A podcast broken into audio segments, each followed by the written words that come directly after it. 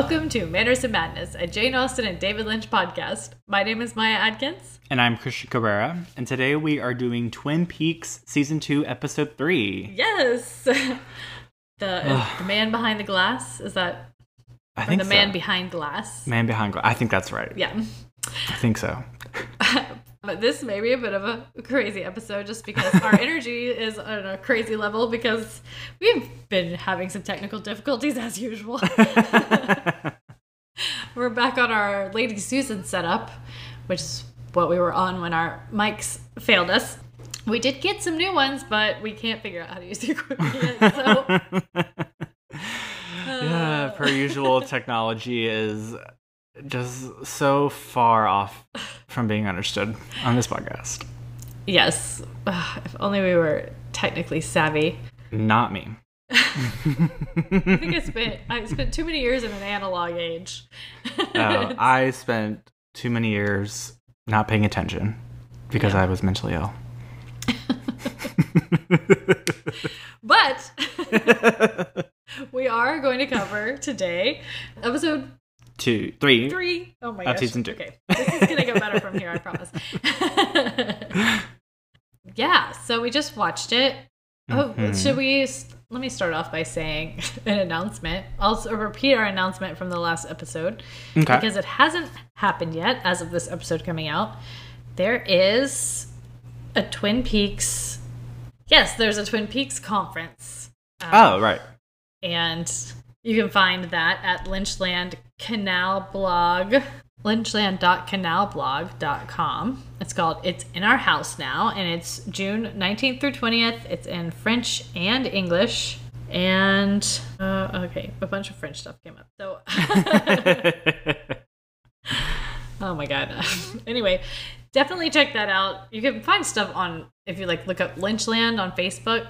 Hmm It's got a list of all the presenters. There's a lot of really cool stuff, so hopefully I'll be able to look into it myself. But definitely, if you're into Twin Peaks, you know it's dedicated to season three. So Oh, wow. Okay. So So, I you're will not be tuning in. yeah, actually, maybe not you. anyway, let's get on to our first impressions. God, Uh, well, like you said, we just watched it, and it was. I feel like I don't know. Like we some BTS behind the scenes. We, this is our first time back at Twin Peaks after recording all of Persuasion. oh true. So technically, it's been a little bit of a, a gap for us, but it just feels like we're coming back. And I'm like, are we on a different season now? because I feel like Donna is like, I'm, you know, 10 years older, and Yeah. I'm the, you know, sophisticated, mysterious. And I think you made a comment during watching this to how like noir it feels. And Yes. it just feels like she's one of those, like she's the lady detective, and Yeah. she's got to figure, she's always smoking a cigarette. So. Blackie was very noir. Yes. and, very noir villainous. um, It's yeah, and the music it just seems more noir-ish, if that's a word. Yeah, I was definitely picking out the music more and being like, oh, Mhm. that's Laura's theme, but for Donna, and Yeah. this thing or another. So, Ugh, yeah. And then that that opening scene with uh, Ronette is so jarring to open to. yeah. Ugh, and the gross, gross fingernail. I hate it so much. I had to look away. I was like, I am not watching this Oh, gross yeah, yeah, yeah. shit. Yeah, definitely. I was getting confused because we watched this one and the next one, and so Mhm. I was thinking of the next one in my head. But yeah, this one is it. Does this one have Blackie? That might have been the next one that had. I think this one has a little bit of that setup that they're that they get to in the next episode where Right. it's fully realized. I think this is like when it's first being in- initially. Yeah. And it's funny that you say that this feels like a different because the first two were directed by David Lynch, and Mhm. so now we're starting a different director. Right. I'm not right. sure. Was it Leslie Linklater who did this one? Um, yeah, it was. And I was noticing the whole time. I was like, "This one is so funny." It was really Yes. cracking me up. well, we get some new characters, and they're kind of funny, and I like them a lot. yeah, So yeah, but yeah, I mean, it might be that you know the first ones, first two were just so David Lynch that we're like, we know Yeah. what this is like. yeah. And this has one of Albert's best speeches. Yes, That was this one, right? I think so. Yeah. I hope so. Oh my gosh, I'm getting confused. Uh, it's this technical snafu. It's getting to my brain. Yes. but it was these were really fun episodes and I just there's so much I don't know, so much mystery and I always feel like cuz I'm also watching other sort of murder mystery kind of shows right Uh-huh. now that'll probably end up being a recommendation at some point. but I always feel like in the middle of these shows I'm like the killer could be anyone at this point. And I, I just don't feel like figuring it out. Just Yeah. surprise me. yeah, and Harold coming Ugh. in with the real serial killer vibes. Yeah, I think I made a comment where I was like, the director was like, please just act like you're the killer because you are supposed to be the creepiest person in the show. Yeah. Ugh, I was very uncomfortable. Yeah. And we only see Bob in a picture. Yeah, The same the, picture we've been seeing. the scariest sketch, police sketch that I've ever seen in my entire life. No wonder everyone is disturbed by it.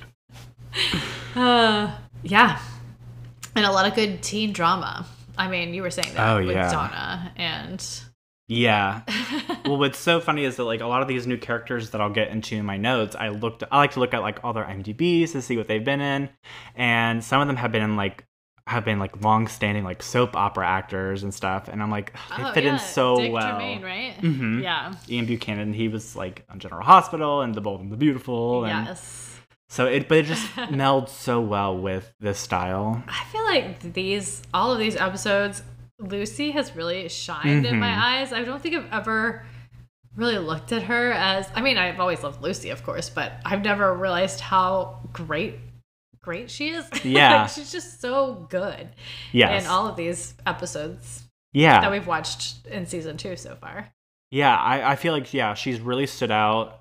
Um, and this whole like pregnancy storyline is really giving her the kind of like I guess you could say like quote unquote allowance to kind of be like, well, I'm gonna be the meek, and I'm not so small and meek anymore. I'm gonna be loud and I'm gonna be like straight to the point and cutting, and I really like it. Yeah. Yeah. And just like her little com- comedic Mhm. physicalizations are just so funny. yes, yes. Oh my god, I love her so much. Well, should we go ahead and get into the notes? Sure.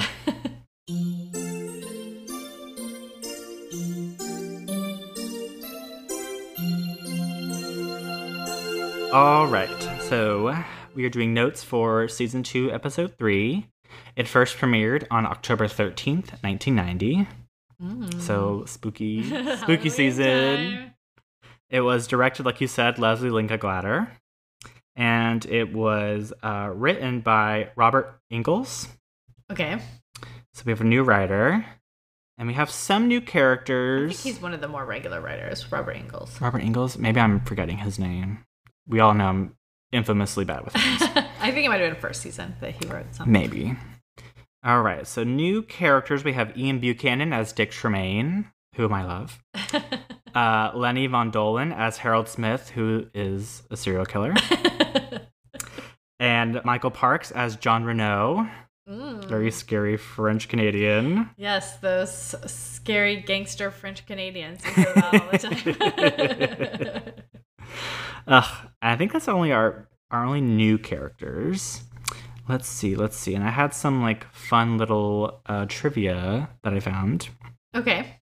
So Doc Hayward's line where he says "better than a trip to Lourdes" is kind of like a reference to Lourdes, France. And it says that it's claimed that many miracles have been brought forth from the intercession of Mary, the Virgin Mother of Jesus. Wow. So it's kind of like a reference being like, you know, I guess it's like a com- like supposed to be like a weird like comedic religious reference to like how difficult it is to be with Nadine because you're either gonna have to deal with her or look for a miracle. Gotcha. And then we had kind of pointed out Secret Diary of Laura Palmer was showing up oh yeah. in yeah. the show. And so it was shortly before this episode had aired that the book was published. And so it was, you know, out and they the cover of the book in the show matches the the cover that Yes. they used. Yeah. And that later in some episodes actual passages from the book are read or even referenced. Yeah. Didn't they do it in this one, or was it the next? It's the next one, I think. Yeah. So, you know, good thing we read the book. and then as she's about to inject Audrey with the drugs. Um, Blackie says she's ready for her close up, which is a paraphrase of the last line of Sunset Boulevard, which is one of David Lynch's favorite movies. Oh yeah. Um, his, I believe his character Gordon Cole is named after a character in Sunset Boulevard. Yep. yes, it is. And then let's see, let's see. And then I have. Do you want me to read the log lady intro? yes, please. Okay. So her intro is Letters are symbols. They are building blocks of words which form our language. Languages help us communicate. Even with complicated languages used by intelligent people, misunderstanding is a common occurrence.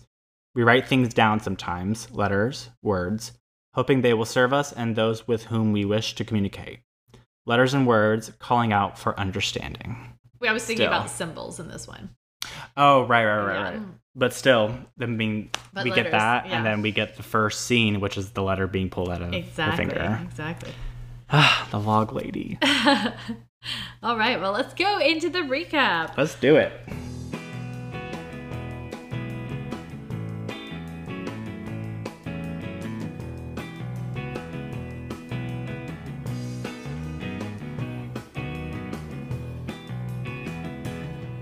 The man behind glass. okay, so we start off. Ronette is fighting the doctors as they put her back in bed. They give her a sedative. Harry, Cooper, and Albert come in and check under her fingernail, and they find another letter. Ugh. B. Which I feel like is immediately I'm like Bob. of course. Of course. The letters were never made public before, so it definitely has to be the killer. And so they all stand together. Cooper tells them about the giant, which I thought maybe he had already told them, but I guess not. Nope. Albert wonders if the giant had, was any relation to the dwarf. That's right. Um, Oh, Albert. Donna arrives at Harold's. Yes, in her new look, and her I'm a grown up now. Yes, he says he likes her sweater better than yesterday's. I was like, red flag. He's like, You changed your sweater. And I was thinking, Yes, I am a normal functioning human. I change my clothes every day. he invites her in. but uh, no, girl. yeah. I did appreciate that Donna was like, you could tell she was uncomfortable and she sat closest to the door. and I was like, these are smart decisions because he's giving off real serial killer vibes. I know. He comes on like so strong, like, You're wearing a different sweater. Hi, hi. Hi, come in. Don't even introduce yourself or anything, you weirdo. Yeah. I mean, I shouldn't say that because he clearly has a problem. with people, but still. But I just feel like he's a little weird, not in like a agoraphobic way, but like in a He just there's just something so sinister about Yeah, him because I mean, you know, we later find out some more unnerving things that he you know did or does or has or whatever, but yeah. he just has this quality about him where he is like almost like he has a secret or he's like prodding at Yeah. Donna to see what she knows and it's just I don't know the way he talks about Laura I also do not like. Yeah. Yeah. Okay. Well, we're, we're going to get into him a lot more. Okay. Mhm. So, yeah, they go inside. His house is filled with orchids. And he offers her some apple butter. And saltines. Apple butter. no, thank you. so weird. she wants to know about his relationship to Laura, though. He says that he's a shut in, he can't go outside, that Laura thought of him as a mystery in her life, and he wants Donna to place an orchid on Laura's grave. Weird. And as he goes to get the orchid, she sees a paper sticking out from the bottom of the bookcase. It- but before she can, she starts to yank on it. But before she can really get it out, he comes out with a lady slipper. The worst name. he creepily knows so much about her already, too. hmm And he says that she's just as lovely as Laura said. And so she leaves, but says that she will come back. Why? She's in sleuth mode. I know. It's her noir. I detective know. When we get to the persona. scene at the um where she's placing the orchid, Mhm. we'll have to get back to that because she seems so like I don't want to be a sleuth, but she's instigating all her own sleuthing. It's not like Yeah. anyone's making her be a sleuth. Yeah, I have she opinions. could just tell the police at this Yeah, yeah, She saw this guy Harold. He has her diary. yeah. I have opinions on that uh, cemetery scene, so I'm I'm excited to get to that because Yeah. it's interesting. it is interesting. Maybe one of my favorite Donna scenes, actually. Yeah, yeah, because we're not. I'm like, okay, we're out of the melodramatics, and we're not. There's no James, thank God. Yeah. So I'm like, we're getting real Donna. Yeah. Because she's with Laura alone, technically. Yeah. So. okay, so back at the sheriff's sta- sta- station. Cooper is trying to work out the letters RBT. He knows that they must be related to the long haired man. Albert seems incredulous about the giant. The drugs in James's bike were, were the same as what they found at Leo's. And the letter B was cut from a Flesh World, Ugh. the only magazine in town. Apparently, no time, no, no highlights. Playboy, No. just Flesh World. Yes. no agency has a record of the long hair man.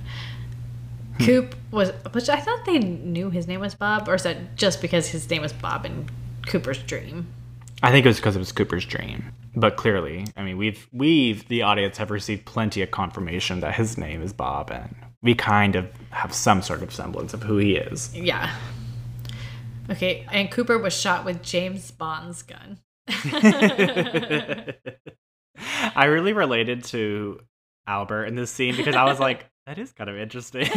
I was like, I think that's really cool, actually. Yeah. Which I guess Coop would be like, I was shot, so I don't care. but I think it's cool. I think he had a little bit of a hmm. Huh. Cooper is looking and feeling better. Albert still has some fibers to test. As he leaves, Albert insults Harry, yes. and Harry grabs him by the tie and he says, Let's talk about Knuckles. I will say Albert's line was pretty funny. He's always really funny, so I'm like, I can't yeah, really I get mad. I love. Albert. I love him so much. Mm. I always say, This person's my favorite, or that person, but Albert. Albert's always- one of my favorites forever. I like, he's always the top five yeah, for sure. since I was a kid. Him and Pete are Yes. usually competing for the top. Oh. Albert comes back with a monologue for the ages. Which I you know, it's it's like I think you had commented and I agreed it was one of like his best yes. and one of the best monologues I think in the whole show so far. But it's funny like thinking back, like where he says that line about like I have what was it like I have world Um, global oh I remember. Yeah, go ahead. oh, I'll just, uh, I put a little bit of a sum up. He says, he rejects revenge, aggression, and retaliation. The foundation of such a method is love. I love you, Sheriff Truman. Albert's path is a strange and difficult one. So I don't know. I don't think I think he says like my my troubles or my issues are global, which yes. at that point I was like, this kind of feels like he's masking a, a dig into into like this sort of like Gandhi, I'm all about love right. kind of. I Uh, it could be, but I, I I feel like this is the m- most Albert is able to, I guess, outwardly vocally communicate a sense of like companionship of some sort. yes, and it is a kind of a turning point. He doesn't seem Yeah. so hostile in the future. yeah, which you know, it could be that maybe he's warmed up, you could say, to the Yeah. area, or maybe that he's just like, remember Albert, you're bigger than this. love, Albert, love. yeah. Either way, I still love yeah, I like it when Cooper says Albert's path is a strange and difficult one. Even he's like, you just kind of have to deal with it. He's good on the inside. yes. James is let go. He won't be charged, but he needs to stop trying to sleuth all the time. And I said, I'm a little confused. Surely James was already released. He was just writing songs with girls last night. Very terrible songs. But I guess maybe he was released, but then had to go back and sign some final paperwork or something. yeah, I think I was like, this seems like a very much. Or maybe he just has to spend the night in jail and gets to go out during the day. I, I, I I've don't known people with that kind of sentence before. yeah. We- uh, yeah. Okay. Lucy is trying to figure out the words or uh, words that contain B, T, and R, and Hawk wants to help out. And just then, Dick Tremaine walks in. He's Lucy's date, and Hawk immediately does not like him. He's like, says- look. Robot. I I feel like in this episode, especially in this scene, we get to see how funny Hawk is, and I think he's I so love- funny. He is really funny. Just the way robot. Um, he works. Um, oh, so so Dick Tremaine though he works at Horne's department store in designer menswear. I'm sure there's a big call for that at Twin Peaks. oh yeah. He's certainly dressed to the nines. Lucy seems unhappy about lunch though, and Dick recommends they go Dutch. oh. Harry is still asking questions about the giant when Leland walks up. He says he knows the man from the poster. Ugh. He knew him from Pearl Lakes at his grandfather's house. His name was Robertson, and that matches the letters. Robertson. Bob Robertson is what we kept saying to ourselves, like interesting name. Bob Robertson, son of Robert. Bob, son of Robert. Bob son of Robert. Okay, so they thank Leland. He also remembers him flicking matches at him. Ugh. And then Leland flicks a match of his own, Perfectly. very precisely. You want to play with what do you say? You want to play with Fire Boy or the yeah, boy? little boy. Which I'm like, that is creepy. yeah, that sounds like the Bob I know. yeah. I was like, we definitely know that person. to the double R. Ugh. Lucy is bored and listening to Dick's filing method techniques. Uh, Dick points out that he eats in the European way. Lucy is pissed because he hasn't called for six weeks. And he says that he lost her phone number. and then she has the best line. yes. She says, You could have called 911. I'm like, Lucy. Uh, they were out. They went out every Thursday for three months. He made promises, but they drank too much and ended up on a display bed at Horne's Home Furnishings. I was like, Lucy. And then she never heard from him again. Hmm. He wants to make it up to her. Sh- He can get her a dress with a- his employment discount. It's like, I don't think she's going to fall for that. And she says, Oh, yeah? Well, how about a maternity dress? and she stands up. he responds, Hmm, preggers.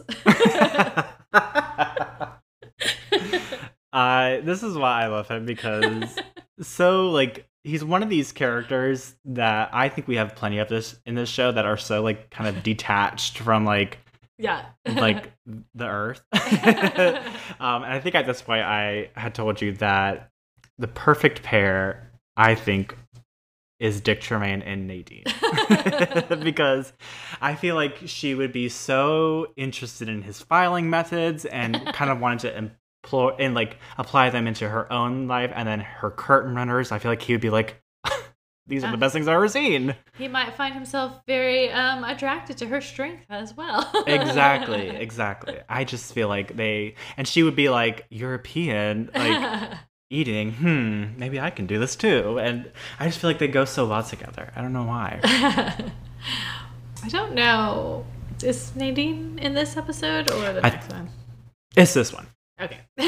Yeah, because then uh, that's just, that's when Doc Hayward makes that Lourdes reference. Oh yeah, yeah, yeah. okay, good. Because I was gonna say her new Persona. persona, I think would be very interesting. yes. But there, uh, there may be some interaction. I think at the end of season two. I'm not sure. In my, if I ever wrote Twin Peaks fan fiction, we should do that. I would definitely put them together. some crossover fan fiction. yes. I've totally Preggers. Preggers. Oh yes, okay.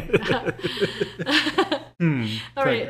So meanwhile, in another booth, Maddy and James are sharing one side of a booth together.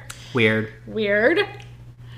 Uh, especially, you know, you get there with someone not your boyfriend and you sit down, but he sat next to her clearly. Yeah, because she sat in first. So yeah, I'm definitely not going to.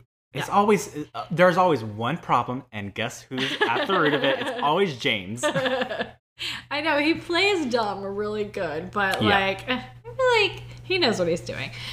Yeah, I. At least I- subconsciously. Yeah, he's. Uh, I feel like subconsciously he's a womanizer, just a little bit. He's not maybe severe, but he likes to, you know, have options. Definitely one of those I'll just leave town without a word types. Yeah, and it's like, ugh, don't bother coming back.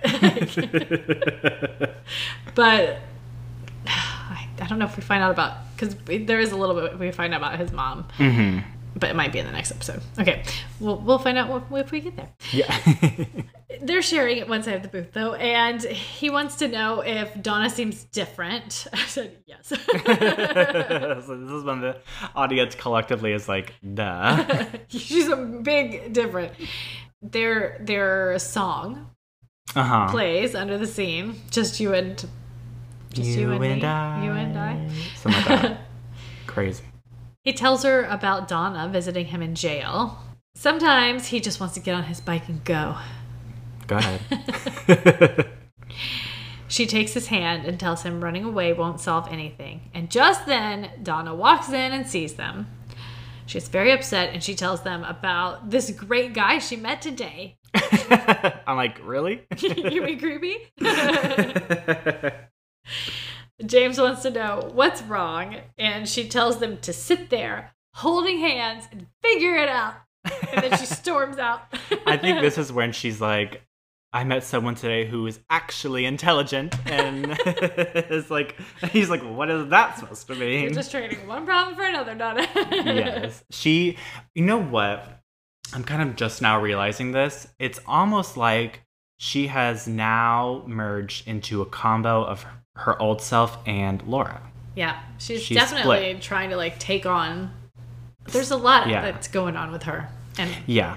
I think you know, and because we've read the secret diary and we see how like weirdly connected they are from Laura's perspective, I feel like she is just trying to kind of I fill in that space that Laura had, yeah, you know, filled in before and she's just trying to be this person who is like so intense and older than they seem. yeah. Well, I think maybe she always realized that she didn't understand Laura as Yeah. much as maybe you know. Laura understood her.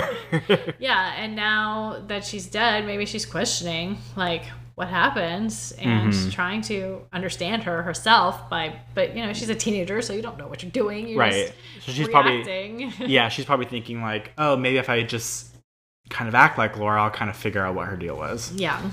Little does she know, you can. There's a lot more. there's a lot more stuff that Laura did. Yeah. I think I did my deep dive on her and I get some interesting stuff Ooh, when okay. we did. So it might be the next episode, but Either way. either way. oh, now we're back at One Eyed Jacks. Mm-hmm. Audrey is tied to a chair. Anne Marie is filming as Blackie, I guess, injects Audrey with heroin. Emory says they, that he thinks that they should get rid of her. And they plan to ransom her to Ben. Emory is afraid to lose his job. she tells him to stop whining. and she looks at Audrey at the end of the scene and says, just like her daddy did with me. God. Uh, I- ben is nefarious, man. Oh yeah, I think it's so funny that he's kind of like this. He kind of comes off up until now, I guess, as this kind of goofy, like you know, he's you know he's bad, but he's like Right. what like a he's just kind of like a weirdo. Yeah. You know, he's him and his brother are not super like oh they're like evil men and right. They're just like greedy, selfish yeah ne'er do wells. yeah just kind of like you know a little bit like idiot, but and this is why I think this scene was like like he got Blackie addicted to heroin and the Yeah. sex trade, and now she like runs his club. Yeah, he's definitely like one of the worst people ever, and I think this scene would definitely make you. And your, I would say, in my mind, I'm like, uh, he could have killed Laura, you know, he's very likely. Yeah, so definitely. I could Yeah. see it now, especially, but also it's like, I think I made a comment like, these are like clearly like I called them tier two villains because like there's no like Blackie and Emory. yeah there's no like thinking of like the overall picture or what's gonna happen next yeah. because clearly if Ben was able to you know co- construct this entire kind of world of One Eyed Jacks clearly he's more powerful than you think he is yeah. so it's like you're not even thinking you're playing with his daughter who you know clearly he doesn't necessarily care about that much as much as he should right. but you know Yeah. things are not gonna by how long she's been gone. yeah things are not gonna end well for y'all Yeah. Okay, so meanwhile, back at the station, Philip Gerard is showing Harry his shoes, which I believe this was something from last season, a thread that's being repicked up. I don't think he was in the first two episodes. Was he? I think he was. Okay. I think it was like the end of the last episode we did. Maybe I might be misremembering, but when he comes in at the end and Lucy's like, "The sheriff's not in right now," Oh. and he's oh. like, "I like something like, oh, I don't mind waiting or something, Yeah. something like that." But it's the the days. It's never like a clear like we're on this day, and you know, Yeah. it's kind of sometimes a little funky. It's so funny because I have watched Twin Peaks a million times, but I've never watched it with the intent to try to figure out like the clues mm-hmm. because I guess the first time I watched it I was a kid and I knew all the reveals so Right. subsequent watchings I never felt like the need to try to get into all the but now that I'm watching it like this I'm like there's all these like little red herrings and clues and all sorts of stuff everywhere that like I'm finding it hard to keep straight Yes. Okay, so uh, he's got a shoe for all seasons. he sees the wanted poster of Bob as Harry finds a pair that he likes, and he gets disoriented and goes to the bathroom to take his medication. Which later we find out. No, oh, you know what? I'll wait until we get to it later because Okay. it's in this episode. I know for sure. okay. I think. If it's not, I'll do it next episode. We'll, we'll remember. We're crazy right now. yeah, we're crazy. Uh, we were gonna do two episodes, but I think we'll just go stick to one for today. yes. which is why we can't keep them straight. Okay, Shelly is also at the station, and she doesn't want to testify against her husband. She's like tearing a piece of paper, a piece of paper and never makes eye contact with anyone the whole time. She says she won't say anything against him. She loves him. She says in about the quietest voice possible. Oh. Mhm. Cooper tells her to go and hopes that someday she may have Leo back. And Cooper pretty much knows that it's an insurance thing, but he doesn't know who is pulling the strings. Right. Well, you know, and and that, you know, at first I feel like the knee jerk reaction is to be like, Shelly, what are you doing? You know, and, and then by like you think about like her tearing at the paper and not making eye contact, like clearly She doesn't want to. she just wants to be done with it. Like she's probably so tired. Yeah. and she's you know definitely wants you know leo there for there to be consequences but as far as we you know she knows leo is a vegetable Yeah. so i don't Let's hope know you see it that way. so the little eye look we got at the end of the last Oh, episode that's true. scary Philip Gerard is in the bathroom trying to inject himself, but he fails. And he comes out of the stall looking for Bob.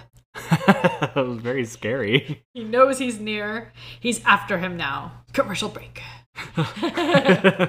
he gets this low, resonant voice. Yeah and, like the bathroom acoustics were perfect because it echoes Yeah. i'm after you now Because when he's a shoe salesman, he's just kind of like a oh shucks kind of Yeah. guy. But then when he's looking for Bob, very oof a, a marching band and cheerleader conference is now happening at the hotel, presumably. Mhm.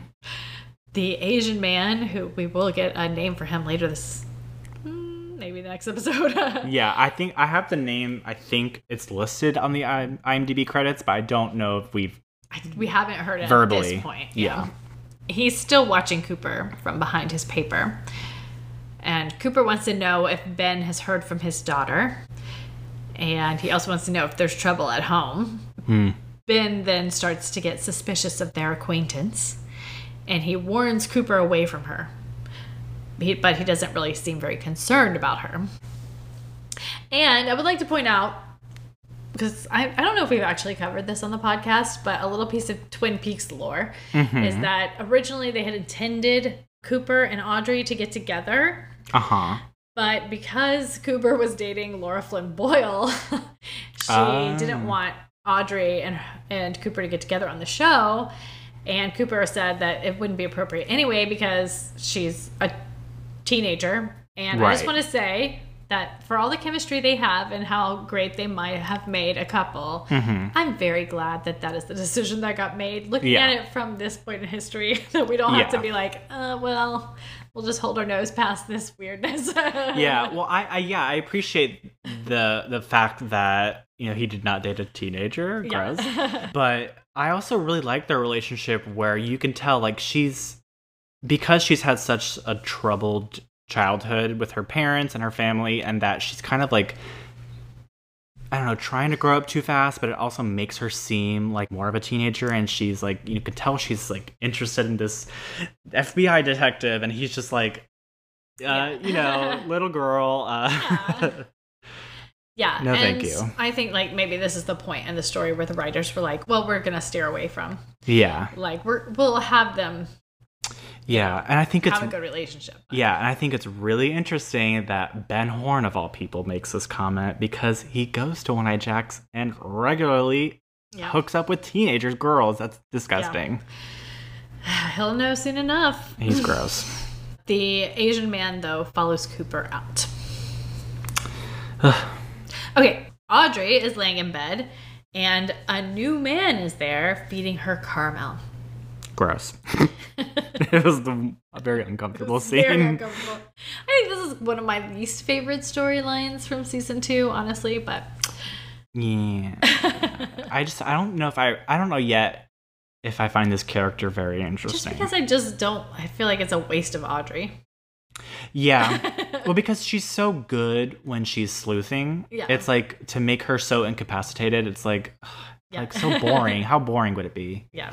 The man's name is Jean, and he injects her again. Blackie and Emory figure out that Cooper was at the casino, and Jean Renault comes in with Blackie's sister, Nancy. Mm-hmm. He wants Cooper because he blames him for his brother's death. I don't know, did he. Did Cooper kill someone? Um. Oh, I know, I know, I know. In the first season, there was like a drug deal, Uh huh. and I think Andy actually killed Oh right. right, right, right, right. I remember now. Sorry. I think that was the other brother. I remember now. Sorry, I should remember that, but. Emory's very nervous. Blackie wants Nancy gone, and they're like, nah. Clearly, Nancy has the upper hand. yeah, and they basically say they're planning on killing Audrey at the end of all this. Whatever. Uh, Josie called Harry. She's coming back tomorrow, and he wants to see her alone before they bring her in. Mm. Cooper says, okay. Hawk comes in with info on Pearl Lakes. There's a vacant light, vacant lot next to the Palmer house. And then beyond that, there's a white house that's boarded up. Hmm. Cooper hears that the one armed man was there. Yeah, Cooper hears that the one armed man was there. In the dream, he knew Bob. Hmm. Oh, yeah. Okay. And the one armed Right. man knew Bob. Yeah. Cooper checks the restroom and finds the medication, the syringe. And I said, Thank you for using a glove. Yes. then he remembers another clue that the giant gave him. Without chemicals, he points the giant's third clue. And so he says, Go find the one armed man. yes. Nadine is being restrained in bed. She's pumping out a lot of adrenaline. More than he said a wildcat. More than a Wildcat. uh, Doc asks Ed to sing to her, and they give him some privacy for that. He's like, I don't want to sing in front of everyone. yeah, I know. He holds her hand and sings on top of Old Smoky. He starts to strain as she crushes his hand, and then rips the restraints free and starts clapping. And it actually turns into cheering hmm because when she wakes up, she thinks she's a senior who has tonsillitis and wants to go to cheerleader tryouts. You're only 18 months. I did like the line where because we first see her and she's got these fuzzy arm restraints that are like chained to the bed, and he, I think Ed makes a comment like, "Was that necessary?" And Doc was like, "She's broken through two leather restraints." like they're tissue paper. Yeah, this is the least we can do now. Oh my gosh, and it starts one of my absolute favorite storylines in season two. I know. Nadine is just one of the best characters ever. she really is.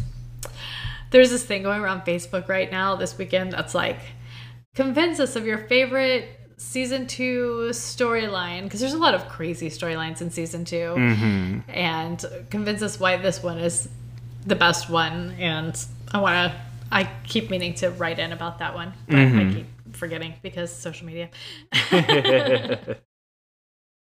okay so harry and cooper go to visit jacoby his room is all hawaii'd out his wife who lives at their house in hawaii is there I wish I had a house in Hawaii. Me too. I'd be like, uh, you know, i wouldn't have a house in twin peaks no. I have a house in I'd be like, I'm going to Hawaii. Goodbye. Ah, he's going to be hypnotized. That's so weird. I have a house in Hawaii, yet I just am a small town psychiatrist in Twin Peaks. In Twin Peaks. I guess it must be his hometown. I guess so. I would rather be in Hawaii. but whatever. Yep. He says that he's been put under many times and gives them a script that he prefers. Truman has to hold up a stone for him to gaze at, and the hypnosis script is golf themed. Harry actually starts to succumb to the hypnosis. and Cooper asks Jacoby about the smell of engine oil at the hospital, but he also smelled it at the park. Hmm. And he wants to know who else comes into the room. He Jacoby remembers and sees someone he knows. Then we cut to the next scene. Mm-hmm. One of the best scenes. Wind through the trees at night. An owl, the cemetery. Donna is delivering the flower to Laura's grave. and she talks to Laura. She tells her about her and James. She doesn't feel like she has to explain it to her. Very intense. I, I I feel that energy whenever I'm like I have this tendency to like apologize to the universe all the time and I've Uh-huh. been trying to break myself of it and I'm always like Yeah. I don't have to apologize to you universe. I'm not at fault. uh, anyway, Donna's mad at Laura. She is worried that she will lose both Laura and James now because of Maddy. Uh, I don't think you'll lose Laura because of Maddy, but Yeah, okay. Uh, she used to want to be like her, but look at what it did to her. she, she thinks that they were always trying to solve her problems, and they still are. She says, You're dead, but your problems keep hanging around. It's almost like they didn't bury you deep enough. I love this kind of dramatic side of her because, yes, that's one of my favorite parts. yes, So It's like they didn't bury you deep enough. and she's like on the floor, slams her hands down. But, you know, this is Donna's choice. She Yes. wants to be doing this, so she's Yeah. mad at Laura, but she's mad at herself. Yeah, and it's also like you know, I guess for the for us the viewers who you know technically if you were like an avid Twin Peaks person, you would have already read The Secret Diary, and so you would have by this point been like, Laura could probably not care give two shits about any of this about you and James or anything like there are so many bigger things going on in Yeah. Twin Peaks that I bet you She'd Laura like, just wanted to be like Donna off my back, then yes, I'll be happy to have her and James get together. yeah she's like whatever like she doesn't care and i feel like you know she's got bigger problems. yeah and it's just it, you know i think it's just i want donna to realize you think she would by this point that there are bigger things going on Yeah.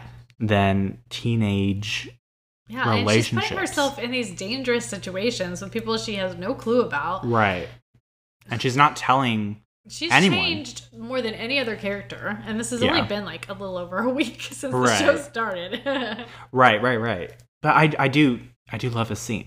I love it. I love it. I think it's one of my favorites. It's very relatable. I mean, hmm you know, just kind of like such frustration, and you Mm-hmm. don't know. You want to put it on this person, but you don't want to be mad at a dead person, but you can't help it. So like, right. It's just it, and it gives us one of these scenes that we don't ever really get, even in like the Secret Diary of just Laura and uh, Donna. yeah, And even though Laura can't necessarily talk back, it's just like you got kind of get to see like like really what their relationship was like. yeah, It's always all about Laura. You know, Donna kind of just played the wallflower, and yeah.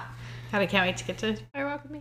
I know I'm excited. Uh, it's gonna be a while though. Yeah, it'll be fun. but it's okay because we got plenty of good stuff on the way. Oh yeah. Okay, James goes to see Maddy. He says he looked for Donna and couldn't find her. He didn't look in the graveyard. Um, but I'm sure he passed the graveyard because it's a small town. He needs to talk to someone though. His mom came home and she was loaded and screwed up. He hates her. Maddy immediately kisses him. I'm like Maddy. they hug and when they let go, Donna is there, of course. Of course. because she's got like radar. If James and Maddy are somewhere together, she her subconscious is like, go there immediately. Torture yourself. well, I think this was the beginning of the series of just like popping up. Like I would I would almost like akin it to like teleporting into the scene because like you don't hear them walking up, no one notices them until they speak. yeah. And she just appears in that room and she's like, "What are you doing?"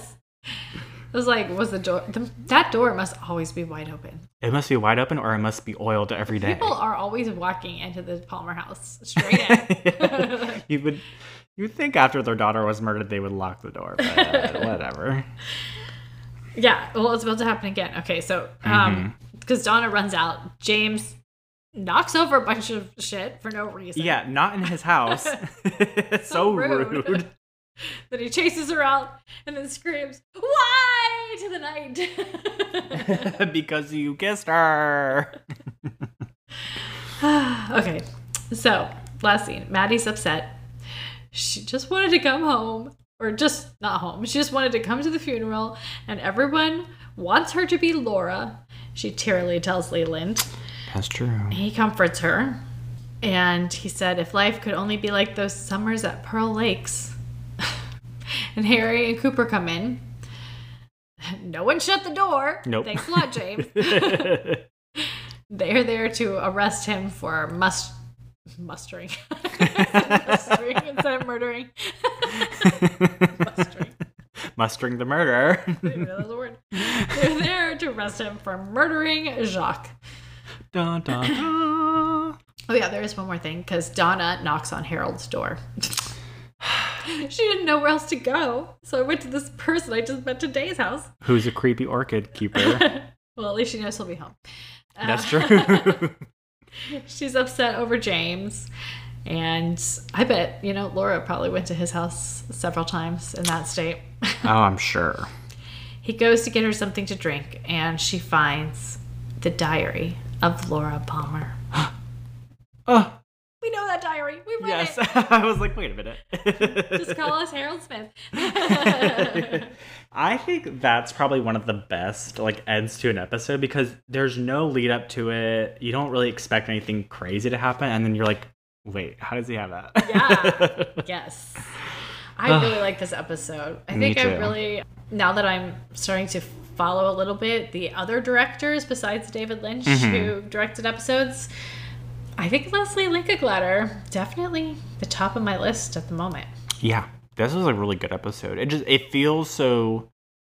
I don't know. Like I feel like so much. She fit so much in, and it felt like we did so much, but it was only like less than an hour. It's crazy. And it felt very like I think she might have been the one who did well, actually I might have that on my notes um for the deep dive. But I think she was the one who came up with the idea of having conventions all the time in the Uh-huh. background. And it just it had its it doesn't feel like it's trying to be David Lynch specific, but it Mm-hmm. definitely always feels like it has a flair to it. Her Yeah. episodes, like they feel very like and she doesn't it doesn't feel like the next episode has a lot of tricks to make it feel like Mm-hmm. I mean it's a good episode, but you know, like there's a storm going on and they do all Right. this other stuff, but there's no none of that like trick kind of stuff. It just is natural throughout her Mhm. episodes. So I'm excited to see more of her episodes and see um, if I keep liking them as much because I've never really paid attention to who's the director of Right. the episode because Because you're just like, I wanted to enjoy the series. I just like to take stuff in, you know? yeah, I'm the same way where I'm like, you know, I do appreciate these kind of like deep dives that people do after like recaps of episodes and stuff. And I do like watching them occasionally, but like on these kind of like mystery shows, I just like to, I'm like, don't spoil anything for me. I want to have my own like hypothesize and I want to just want to be told the story. Yes. Hopefully, I have not spoiled it. No. I'm always afraid, like, am I talking about things in too roundabout a way? no, not at all. okay, good. Um, uh, what was your favorite part? Oh gosh, there's so many good ones. I think I know this is a really good episode. we might have the same one. I think it's that cemetery scene. Yeah, that's really great. I mean, that would be my top probably for this episode. I love that scene, and you know, I would say a close second is the whole Nadine storyline starting because I'm Well, yeah, my other favorite moment, maybe in all of Twin Peaks, though, is Albert's little speech to yes, Harry. that was good too. So yeah, I'll give it both of those. But there's so few instances where I'm like, Donna, you're being my favorite characters. So Yeah. I have to give it to her on this one especially because Yes, and we get a lot of good Lucy stuff, especially at the double R. The Yeah. hmm preggers. yeah, we is so great. Dick Tremayne, which is fun. he's so good. I love it.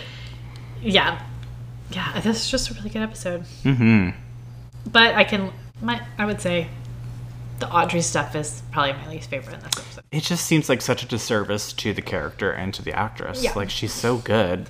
Let's give her more. Yeah, but Well, whatever. You know. she'll she'll be back to her old spunky self soon enough. Exactly.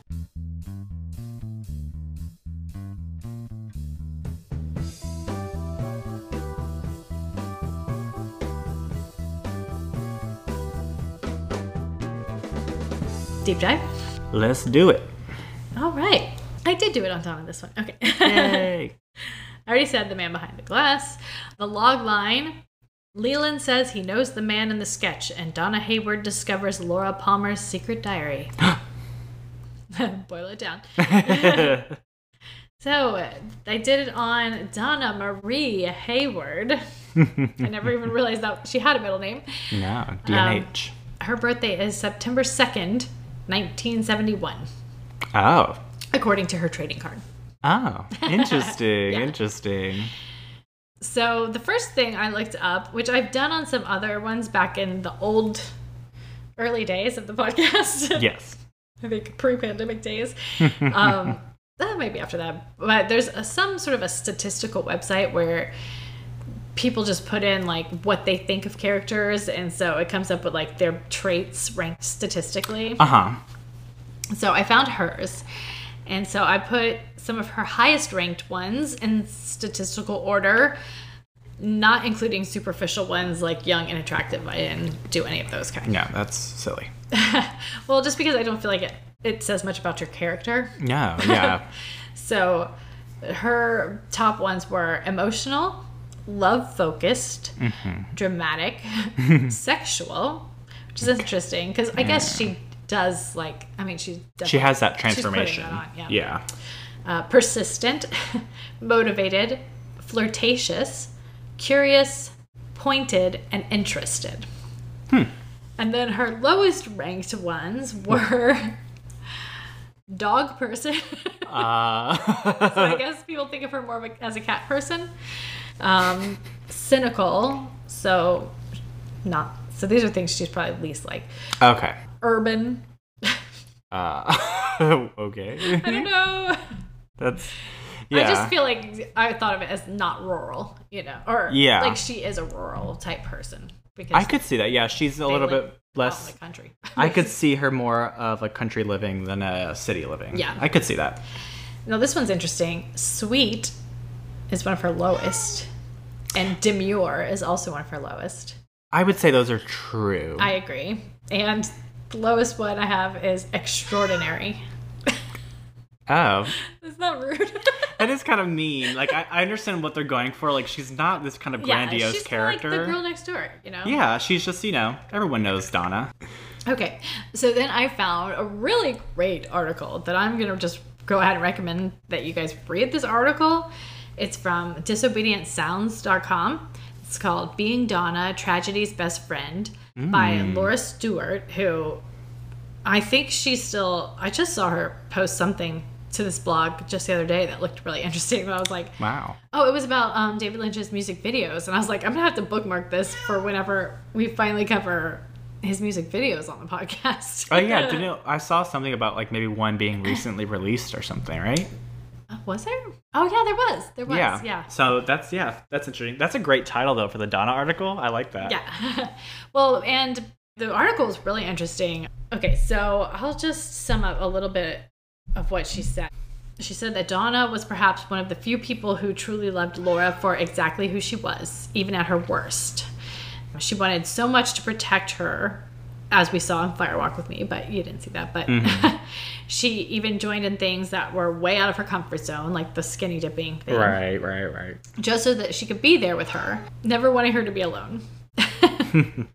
Even dating a guy she couldn't really stand, Mike, just so that she had a reason to be in the gang with Laura and Bobby. Right. So, yes, after Laura's death, Donna was caught in the most beautiful dream and the most terrible nightmare all at once. She fell for her lost friend's secret boyfriend, James, a young man way more suited to her than he ever was to Laura. Just imagine that, though, falling for the boy, knowing that he had already been there with your best friend first. And he too was caught in a terrible position of not being able to grieve for her as he was secret. They found solace in each other and started a genuinely loving relationship until Maddy arrived. of course, Maddy was wonderful and looked almost exactly like her cousin Laura. And mm-hmm. within days of Donna's budding romance was on shaky gr- was on shaky ground because James couldn't get Laura out of his mind and felt allured by Maddy. Understandable, yes, but poor Donna, always second best to Laura. No wonder she felt she had to step it up a gear. yeah. I really like that. Yeah, and the, I, the rest of the article was really great. It really related to her feeling like Donna because she had like a, a Laura in her life. Mm-hmm. Really interesting article, but yeah. So I just thought that those were really relevant to like where we are right now, and it's really interesting knowing from the diary that Maddy was kind of Donna's friend too. You know, whenever she would come to town, she would hang Had out with Laura and. Donna. Yeah, Yeah, and I really like that whole section from the article that you read that is about like Donna kind of just being there for Laura. And it's like a weird weird thing to think about after the diary because, you know, that's kind of like we're being kind of told right now that Donna's like I always had to be there to kind of sort of you know, be there for you in case anything happened, like almost to protect her. Where in the secret diary, we kind of think like Laura's like, I always had to look out for Donna and yeah, I don't want to have to protect her anymore. So it's like this weird thing where yeah, they're both, and it's really sweet in a way where they're both just looking out for each other. yeah. And it's just like, oh, the perfect friendship that could have been. Yeah, and it's definitely I know for myself, I definitely had female friendships growing up that were like very one person was the more brave one and one person was the more meek one. I don't know. I think I probably was on both sides of that relationship dynamic um, you know, throughout with various friends. So Right. yeah, it was great. And also the article had a really great Harold Smith theory that I'll have to try to remember to revisit because I'm sure we'll be covering him in the next few episodes too. For sure. So, according to her birthday on her trading card, she's a Virgo. Okay. And Virgos, I have a little description for that. They are logical, practical, and systematic in their approach to life. This earth sign is a perfectionist at heart and isn't afraid to improve skills through diligent and consistent practice. A Virgo is about input and processing. A Virgo deals with information like a computer, transforming even the most jumbled set of information into organized, clear concepts. Though Virgos long to be meticulous in all pursuits, they must remember remember that constantly chasing after the ideal can be destructive when applied to self or others. Hmm. Beauty exists within our imperfections, and it's important for Virgos to learn that flaws are not defects. Above all else, Virgos want to help. They are kind, gentle, and supportive friends and lovers who use their incredible intellect and resourcefulness to problem solve. So, I mean, that does kind of sound like her, but Yeah. I don't really think that really gets to the heart of her. Mm-hmm. I also found a list, of course, with Twin Peaks characters ranked for their sign, and they said that she was a Libra. Okay. And that says Donna is a character that is really important to the structural integrity of the show, being the voice of reason for pretty much everything Laura tries to convince her to get into. Uh, She's a little bit rebellious, yeah, which only makes sense given her friendship with Laura, but she's only ever dipped her toe in the kind of secret life that Laura was living, instead of drowning as she did, as Laura did. She does her best to embody Laura after she dies to keep the affection of James, who's still in love with her, but realizes that the act is only a way of putting herself into balance, a completion of her character. So I don't really see how that relates that much to Libra, but I have one more choice for us because Okay. I decided, since neither of those seemed right to me, to look up most loyal signs Okay. because she's still loyal to Laura even after Right, all this. right. And so I wrote down a Taurus. Okay. Tauruses are stubborn, and that's especially true when it comes to the people they love. They're known for being one of the zodiac signs that are most loyal, the most loyal partners, and they are particularly about who they love and spend their time with. Though they can be irritable and shallow at times, once a Taurus loves you, they will love you always.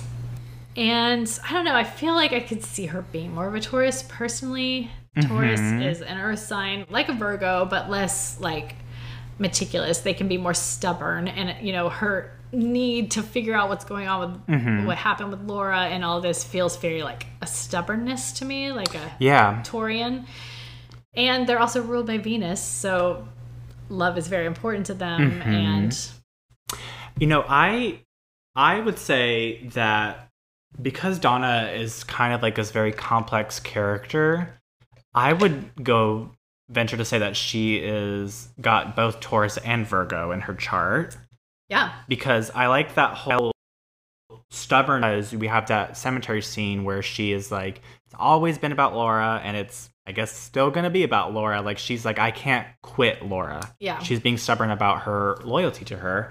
And then the Virgo, what really struck me about that was the whole line of trying something and oh like in different ways to kind of perfect it. yeah, And I kind of applied that to her sleuthing. You know, at first we see her very much, you know, she's just Donna, she's with James, and they're trying to s- figure out what happened. And I kind of see her transformation now as like, well, sleuthing as myself didn't work, so let me try and act like Laura. yeah, yeah. And we know that she did like uh, have really good grades and everything. So Right. that does feel kind of Virgo too.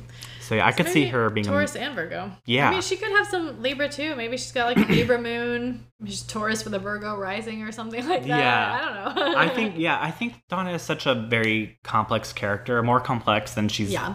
kind of been given, like, by, you know, I guess I would say, like, than she appears to be. Yeah. And so I like that she could be a, a mend of those. Yeah. And I definitely think she probably has a lot of Earth in her chart. She feels Yeah. like an Earth. She's very sign. a grounded, a grounding character, I would say. Yeah. Okay. And I just said chaotic good for her. Yeah. I like. I agree with that. I did have write down a description. You care about people and you are incredibly strong willed, which means you're willing to try to make the world better by any means necessary. You know mm-hmm. deep inside what you feel is wrong or right. But sometimes you're so hell bent on fixing things your way that you forget how it will affect others. You're often misunderstood because no matter how good your intentions, sometimes your execution is a little disordered. Yeah. That sounds very much Donna at the It's- moment. Yeah, I would say it's funny that her astrological descriptions were kind of like, oh, kind of a mend of everything, and then this was like right on the money. Yeah. Normally it's the other way around with us. right. I like that. Final thoughts on the episode. Uh, The man behind glass. I assume that's Harold Smith we're talking about. Yeah, because it just has this kind of like I guess that title to me gives like this weird voyeuristic kind of feel to it and he you know doesn't go outside but clearly he's been you know he watches Donna from inside his home and Yeah. Um, it also gives me the, it just keeps piling on this noir theme a little bit. It always reminds me of what is that movie? Oh my god, I don't know if it's necessarily noir, but it kind of has a little bit of a noir feeling. Where is it? Rear Window, where he Uh, he witnesses movie. yeah, where he witnesses something from his window. I've never Yeah, seen. I don't it. think it's technically noir, but it is a mystery. It's kind of like ish. Yeah, it's, it's And everything. It's got Hitchcock's style. Yeah, so, and I feel like this is a little bit of Hitchcockian, a little bit. So I kind of yeah, the even like the title itself is just kind of building on that whole mystery narrative and I don't know, I really love this episode. It Yeah, has such great scenes. It was really good. And I felt like this episode felt more like there were so many more potential m- murderers. Yeah. Maybe that's why I'm so obsessed with who's a murderer and Jane Austen because we're watching Twin Peaks at the same time. and you're like, well, they're all acting weird and crazy, so they have to be murderers. yes, if you're only a Twin Peaks person and you're not listening to the Jane Austen stuff, just know we're talking a lot about who's a murderer in Jane Austen. I say multiple adaptations we've had theories on who's a murderer. Yes. Listening back, I feel like I'm talking about it the entire time we're doing persuasion. well, it has that feel to it. Just one particular character. Yeah. But yeah, this one felt like Harold felt very murderish. Ben Horne felt very murderish. I Mm-hmm. mean, Leland was arrested in this episode. I mean, Jean. John, oh my God, definitely Uh, yeah, he's- suspect list. He's definitely if he didn't murder Laura, he murdered someone. So- yeah. Yeah, and we kind of met Nancy, who we kind of heard about in the book a little Mhm. bit, and yeah, lots of interesting stuff going on in this episode. Oh yeah. Really enjoyed it, and I can't wait to record episode four Mm-hmm. tomorrow. when a lot of our things that we alluded to will probably be talked about instead. Back on Zoom.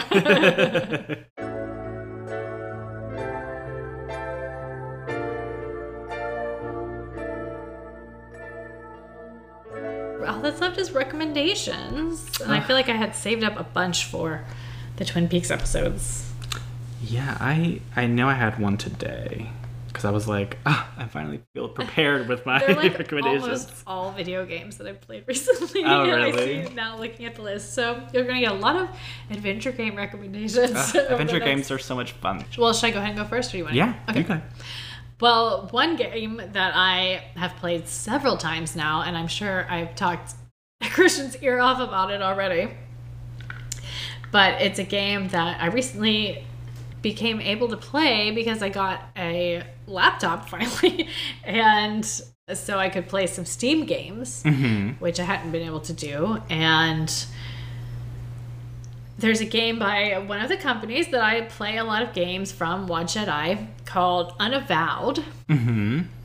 And it's really fun. There you start off and before they even like reveal anything, you're like you pick a couple of choices Uh-huh. and there's three different openings that you can choose from and you can play as a male or female and any of these openings so really there's like six different possibilities of Wow. like characters that you can play and it affects the whole rest of the story depending on what character you play because like characters from that opening will be different characters later in the game and it's really cool i've played it through twice now and i gotta play it one more time at least so i can get the other opening.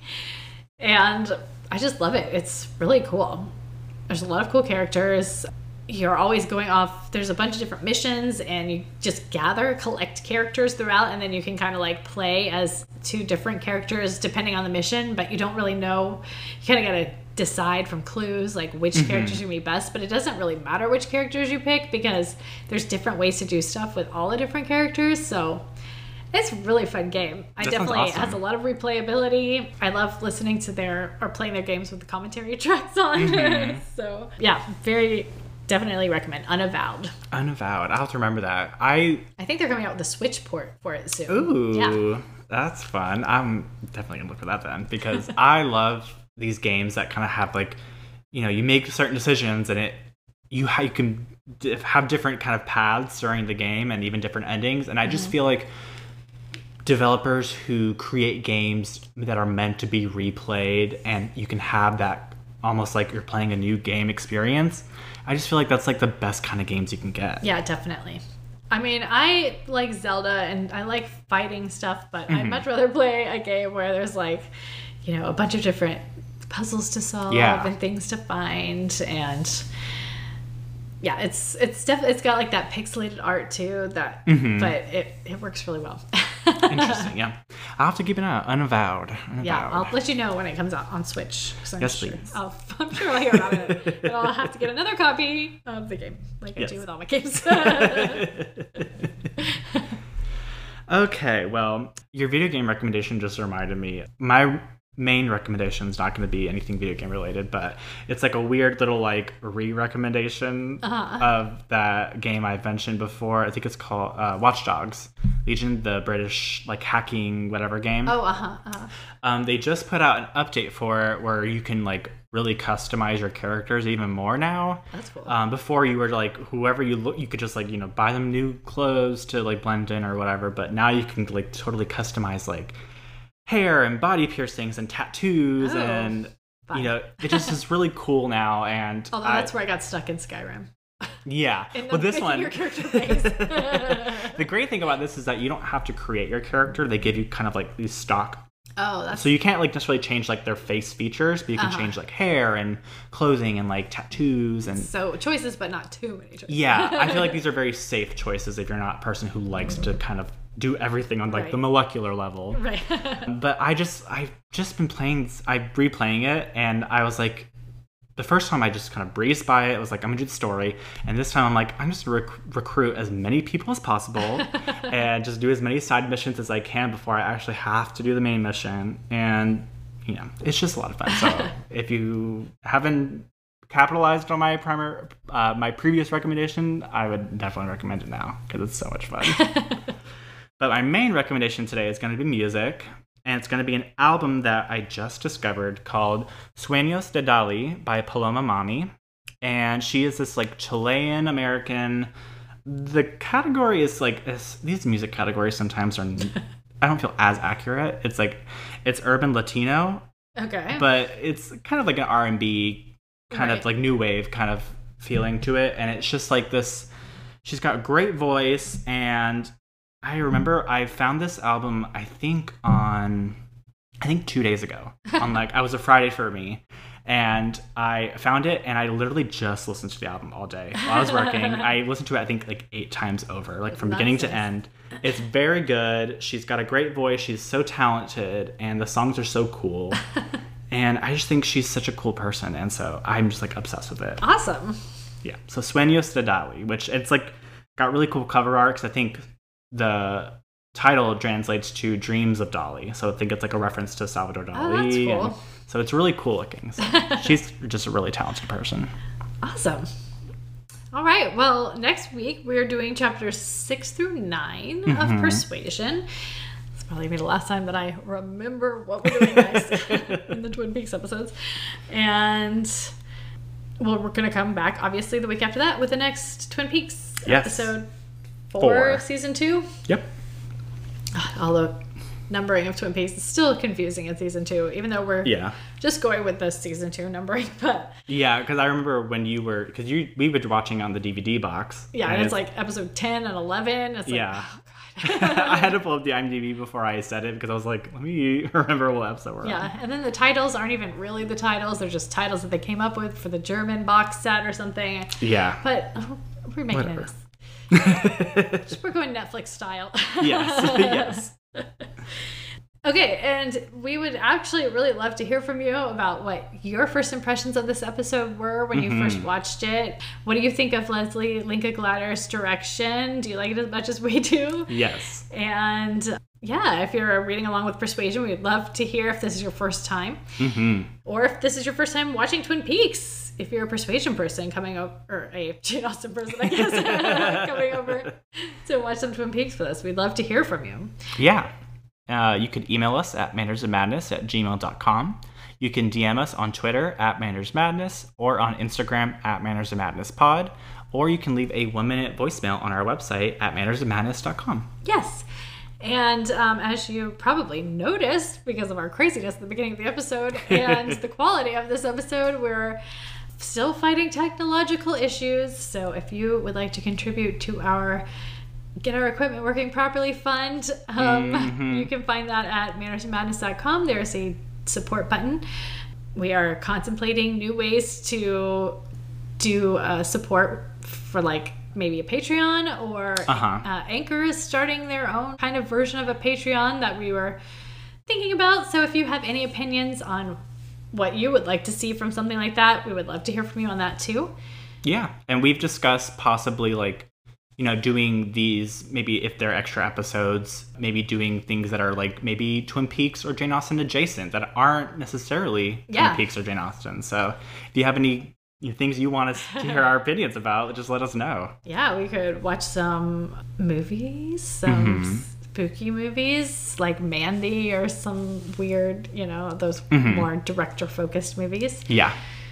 Or yeah, we gosh, let us know if you want to hear more stuff from us. We are we We'd wanna, be happy to make it. Yeah, we want to make it. yeah, especially once we get all of our equipment up and running properly. Yes. make it easier for us. Yes. Yeah, so I guess that's it for this week. Oh, and we'd also love a rating and review on Apple Podcasts if you wouldn't mind.